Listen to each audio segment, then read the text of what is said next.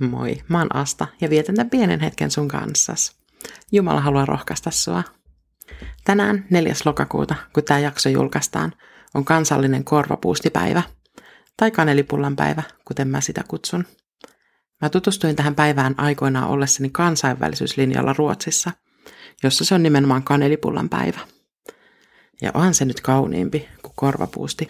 Ennen Japanin lähtöäni mä juhlistin päivää useaseen otteeseen Suomessa pullanleivontatalkoiden muodossa. Oli mukavaa kokoontua yhteen ystävien kanssa tuoreen pullan ja kylmän maidon merkeissä. Japanissa mä leivoin muutenkin pullaa säännöllisesti. Se oli rentouttavaa puuhaa, joka toimi lääkkeenä niin mielen levottomuuteen kuin koti-ikäväänkin. Korvapuustit ja suomalainen ruoka on helppo tapa tavoittaa japanilaisia – ruoka ylipäätään on helppo tapa saada ihmisten kiinnostus. Eksoottinen ruoka, kuten just suomalaiset herkut, on mielenkiintoisia ja riittävän matala kynnys astua sisälle kirkkoon. Kahvikuppi tai syömäpoikot kädessä on helpompi rupatellen tutustua.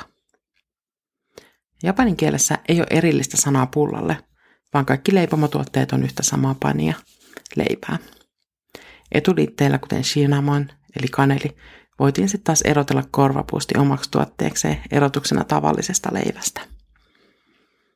Matteuksen evankeliumin luvussa 4, jakeessa 4, Jeesus sanoo kiusaajalle, ei ihminen elä ainoastaan leivästä, vaan jokaisesta sanasta, joka lähtee Jumalan suusta.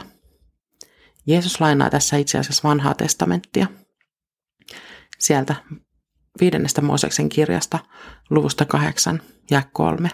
Hän, eli Jumala, halusi osoittaa teille, ettei ihminen elä ainoastaan leivästä, vaan kaikesta, mitä Herra sanoo.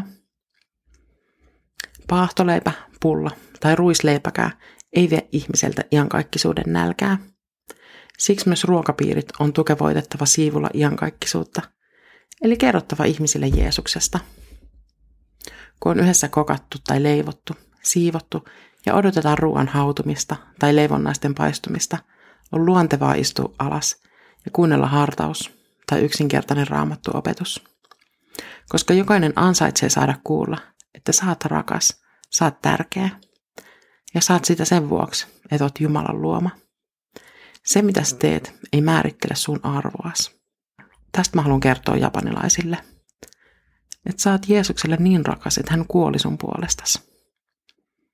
Eikä Jeesus kuollut vain japanilaisten puolesta, vaan myös suomalaisten puolesta. Sun puolestas, koska sä oot rakas. Sä oot tärkeä, just tollasena kuin sä oot. Rukoillaan.